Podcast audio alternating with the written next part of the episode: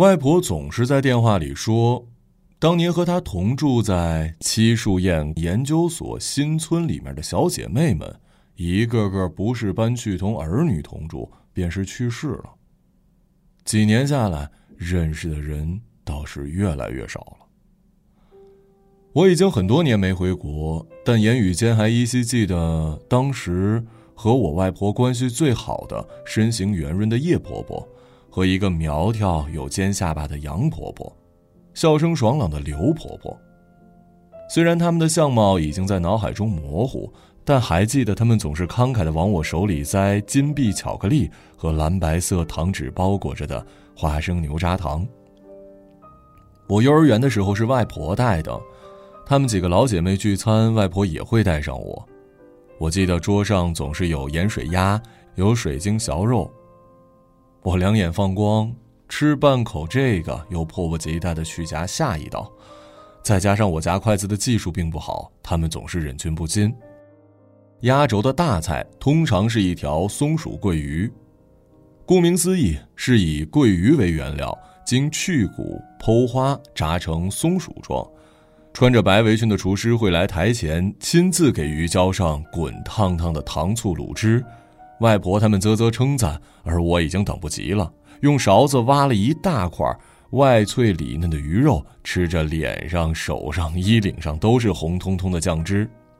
他们几个一边笑一边给我擦，一边对外婆说：“能吃好啊，能吃是福，让他多吃点儿。”他们是我外婆的旧同事、好伙伴，每周六周日下午雷打不动的麻将搭子，一起练习舞剑、扇子舞、手帕舞和广场舞舞伴儿，也是一起骑车去郊外摘草莓、采杨梅、吃农家菜的好闺蜜。好到什么程度呢？有时候明明他们早上晨练的时候已经见过面、聊过天还一起排队买了包子当早饭。中午，外婆带我去文具店的路上，看到他们，照样要停下来，一聊就是半个小时。我总是不耐烦地扯住外婆的袖子，想早点买到香喷喷的橡皮、粉红色的自动铅笔。不过如今，他们早就散落在四方，只有我外婆还像三四十年前那样住在七树堰工房区研究所给她发的三室一厅里面，每天早晨六点起床，走去市场买菜。中午十二点吃午饭，午饭之后去退管会和其他退休的婆婆一起打牌打麻将。只不过九十岁的她，如今的麻将搭子都是比她小上二十来岁的晚辈了。我家里外公外婆、爸爸妈妈都在七树堰车辆工艺研究所工作。我人生中头十八年在七树堰度过。七树堰当时是常州最偏远的一个区。而常州虽然在颇为富庶的江南，但无论是经济上还是名气上，都远远不如附近的上海、南京、苏州、无锡等地。但是在铁路行业里，提起七树堰，倒是无人不知、无人不晓。坐七路公交车从常州市中心到七树堰，下车之后看到的第一个景点，就是放在花园里让人参观的一个火车头。现在的中车七树堰机车有限公司在二十年前被称为七树堰机厂，主营业务包括铁路内燃机车研发、制造及修理、机车柴油机关键零件部件的调制以及铸件生产，在当时就是中国大陆最主要的内燃机车生产商之一，同时也是全中国最大的内燃机车修理基地。到现在仍然是中华人民共和国国内六家铁道部技术引进重点扶持企业之一。七树堰机厂加上我家供职的铁道部七树堰机车车辆工艺研究所，是七树堰这个小区最赫赫有名的企业。家里但凡有一个人在这两家工厂工作，便等于在手里捧了一个铁饭碗。虽然不能过上大富大贵的生活吧，但是足够平日里的吃穿用度。常常是一家里的男人在厂里工作，便有人介绍厂里的女工给你做媳妇儿。家里的父母在厂里工作呢，等子女长大了，就让他们也进来工作，或者干脆直接接自己的班儿。退休之后，一家人都可以拿到厂里发的退休工资，每年还能上涨一点。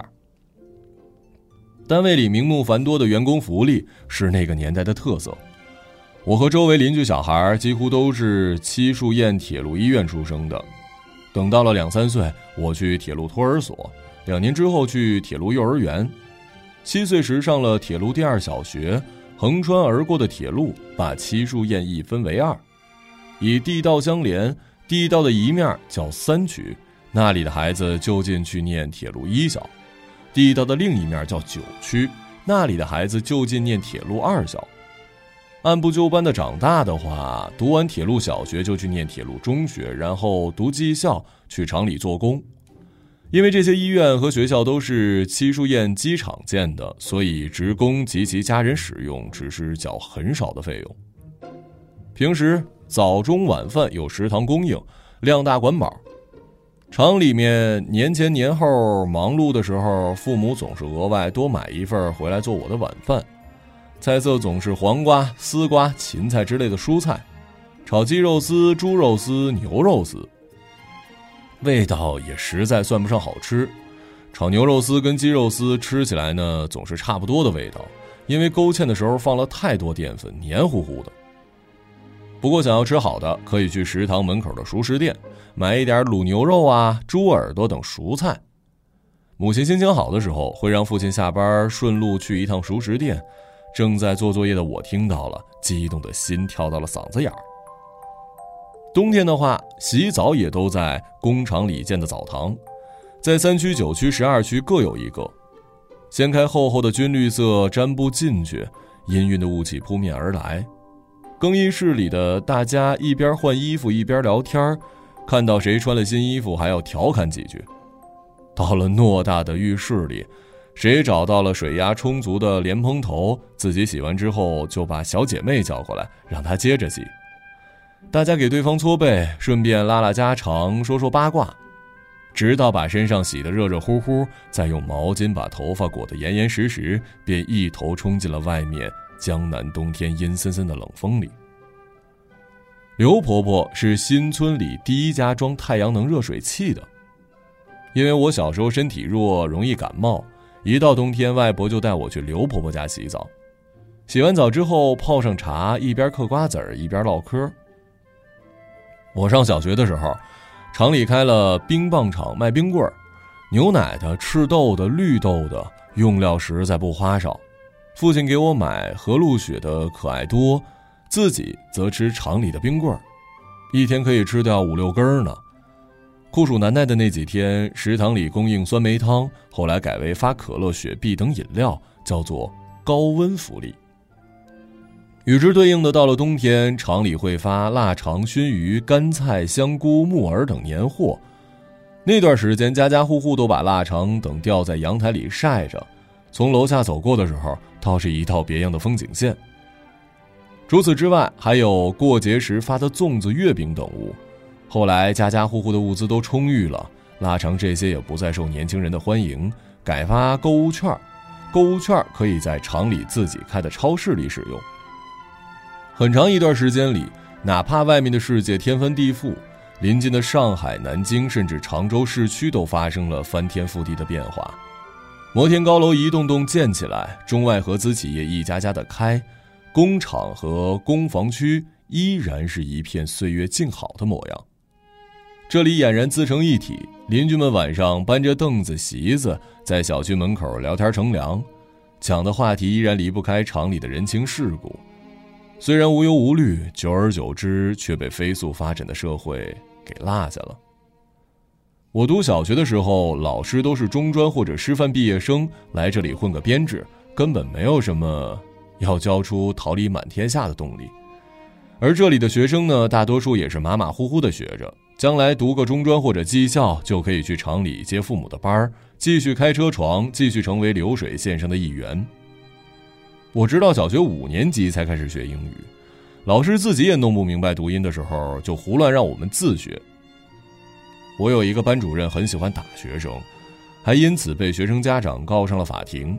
常州电视台来我们班采访了一阵后来做了一期社会新闻。我们的数学老师则常常上课上到一半就让我们自己做作业，然后施施然的坐下来涂起了指甲。读书好，读书好有什么用啊？当母亲决定让我交择校费去考常州市里面的重点初中，而不是留在七书堰上免费的铁路中学时，许多人都对她这么说。母亲心里是希望我考清华北大这般重点大学的。但是当时的七书堰很少有人可以通过读书改变现状，真正的离开这儿。即便有可以读到大学的，也不过是家附近念一个三本的，然后回到厂里工作。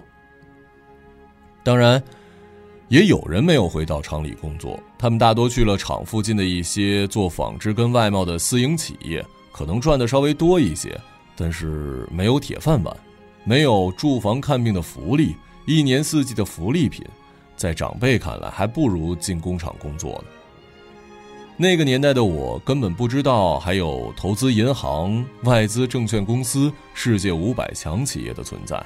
读书改变命运这一点看不见摸不着。好在我的外公是那个年代很难得的留过洋的高级知识分子。五十年代的时候，他考上了上海交大。又通过万里挑一的国家考试去了苏联留学，成为了新中国最早一批的公派留学生。留洋回来之后，他专门研究内燃机的配件。我还很小的时候，家里的书架上就有许多英文跟俄文的专业书籍，翻开来可以看到外公用蓝色钢笔写的密密麻麻的笔记。他是我们家见识最广的人，所以他总是告诉我。要考上好大学，要出国，要去看看七树宴以外的世界，要去追求七树宴以外的机会。他从小教我英语、数学，带我背唐诗宋词，让我看他书架里那些砖头一样厚的俄国文学作品，我也因此和二小的同学们格格不入。我仍然记得我当时说自己的梦想是做一名作家，被喜欢在课堂上涂指甲的老师笑了好几次。他们纷纷说：“有理想是好的，但也要切合实际。”我们这儿啊，从来就没出过什么作家。别理他们啊！外公边安慰我，边在我写的小说上写下批注。但终于有一天，改革的风也刮到了七叔堰。两千年，中国机车车辆工业与铁道部的脱钩。中国铁路机车车辆工业总公司重组为中国南车北车两大集团公司，也正是在这个时间点上，七树堰机厂和研究所纷纷改制，成为了事业单位。工厂和研究所严格控制招工人数，提高对于工人的学历要求。影响最大的是我们那些读了铁路二小又去念了铁路中学的同学。学校师资不好，在考重点高中和大学的时候毫无竞争力，而如果没有大学文凭，想要进工厂工作比从前困难好多，更可能在将来和大学生竞争的时候败下阵来。改制之后，最先紧张起来的是各位家长，很多原本以为自己孩子稳进机械厂的家长一下子急了眼，到处托人找路子，付了各种花样、种类繁多的赞助费。孩子还在幼儿园、小学的，则拼命想把孩子送去常州市中心念更好的学校。父亲同事的孩子将他女儿送去了常州市第一家双语幼儿园，每个学期的学费是八千。而当时我读初中的赞助费，一个学期尚且不到三千。原本把孩子送进七铁中的家长们，则是到处想办法把孩子送进几家新成立的民办私立中学。有些眼看孩子考重点大学无望的家长，开始想方设法给孩子找文凭镀金的出路。二加二的文凭项目一度在有些家底儿的七树堰人中颇为流行。先在国内大学读两年，然后在国外大学读两年。加拿大、澳大利亚因为移民政策的宽松，成了首选的学校。大人们的谈话也从谁和谁谈恋爱、哪家夫妻吵架了，变成怎么发财。有些内退的职工自己做小生意，卖书卖服装赚了钱；也有给工厂供应零配件的私营企业赚了钱。他们迅速的成为了先富起来的那群人，开始出国旅游，去香港购物。而原本觉得吃穿用度都在厂里没什么盼头的人，竟也都要干一番大事业。有人辞职下海创业，有人全职炒股，有人回去学校里念硕士、博士，更有人背起行囊去了当时改革开放的前沿广州、深圳、珠海等地。有人加入了腾讯、华为等后来赫赫有名的民营企业，在公司上市后赚到了在厂里一辈子都赚不到的钱，这便是后话了。我高考发挥不错，是我那届七树宴考生中考得最好的。七树宴的另一名尖子生，我暗中较劲儿的对手，母亲口中别人家的孩子，因为压力太大，在高考前出现了精神问题，名落孙山。母亲曾经无数次对我提起他是多么的优秀，借此来刺激我。而当我终于在最重要的考试赢过他的时候，其实并没有什么喜悦的感觉。我还记得高考查分数那天，原本等着母亲回来一起查，却忍不住偷偷打了电话。在好多次忙音之后，突然一个冰冷的女生开始报分数：语文一百三十二，化学一百四。我知道这分数足够我离开七树宴。在其他地方开始我剩余的人生，但是，然后呢？六年前对我母亲说读书好有什么用的那群家长又纷纷来我们家取经，他们交口称赞母亲让我去常州市读初中这一明智之举。在过去的六年里，母亲每天早晨六点多起来，把早餐塞进我的书包，就骑着自行车载着我冲下地道去搭七路汽车。晚上七八点的时候，在雷打不动的在汽车站等我回来。一切牺牲都是值得的。家长们这么对我母亲说，他们拿走我做的笔记，抄下我看的课外书，连我每天吃什么、几点睡觉都问得清清楚楚，还趁母亲不注意的时候偷偷看我们家的储物柜，生怕母亲有所隐瞒，不告诉他们我吃了什么补品。去了香港之后，我跟七树宴新村就彻底的疏远了。我后来在香港的普华永道会计事务所工作，又去法国跟意大利待了一段时间，最后在美国读硕士并定居了下来。我从小就不喜欢说七树宴本地的方言，觉得发音有点土，现在更是忘得精光。而我那些没能远走高飞的朋友，也纷纷的离开了当年的新村。那些去上海或者南京念大学的人，最后大多回到了常州。他们的父母在市中心那些有小桥流水、有健身房、游泳池的高级小区给他们买了房子，供他们结婚生子。而我则在大洋彼岸醒来，给平底锅抹上黄油，煎好鸡蛋跟培根。咖啡机发出咕咕的声响，叮的一声之后，吐司机里跳出两片烤得金黄的面包。我想念新村门口的早点摊儿。鸭血粉丝汤是我的最爱，那里还卖麻辣烫，用夹子把蔬菜、粉丝、火腿肠、里脊肉夹到小篮子里。老板给我一个号码牌，我反复的叮嘱要多加醋、多加辣。小龙汤包店的门口总是排着队，背着书包、穿着校服的男生反复数着前面有多少人，又反复抬起手腕看表。好在总是许多笼一起蒸好送上来。老板娘掀开透明的卷帘门，氤氲的水汽扑面而来。有一个老爷爷，夏天时候卖凉皮儿，冬天时候卖烘烤山芋。我还记得当年捧着烘山芋的我，一边往上面吹着气，一边忍不住吃上一口，即使被烫到舌头也不后悔。出国之后，我曾经在网上找烘山芋的食谱，平淡无奇，不需要什么佐料，也不需要什么花哨的技巧。但是无论在烤箱里烤了多少次，都比不上新村门口的那家。刚出国的时候，因为自己的英语口音，因为看不懂橄榄球比赛，因为来自一个小地方，我感到自卑。我就像我爷爷教的那样，如果有人问我从哪儿来，我就说自己从上海来。那些金发碧眼的洋人，即使没去过中国，但也大多听过上海，纷纷秀起了蹩脚的中文，忙着表达对上海的喜爱。大概是二零一八年年初的时候，我离开了一份看起来非常光鲜、经常跟有钱人打交道、时常要穿奢侈品牌的晚礼服出席晚宴、酒会、拍卖会的工作。在那份工作里，我坐着商务舱出入五星级酒店，参加的活动有大厨专门烹制精美的食物。但就是在那份工作里，我见识到了人性的自私、做作跟丑陋。辞职之后，我对于表面光鲜的事物不再羡慕，也不愿意把自己伪造成来自大都市的上海人。我告诉我的美国男朋友，我其实不是上海人，我是七树堰人。七树堰。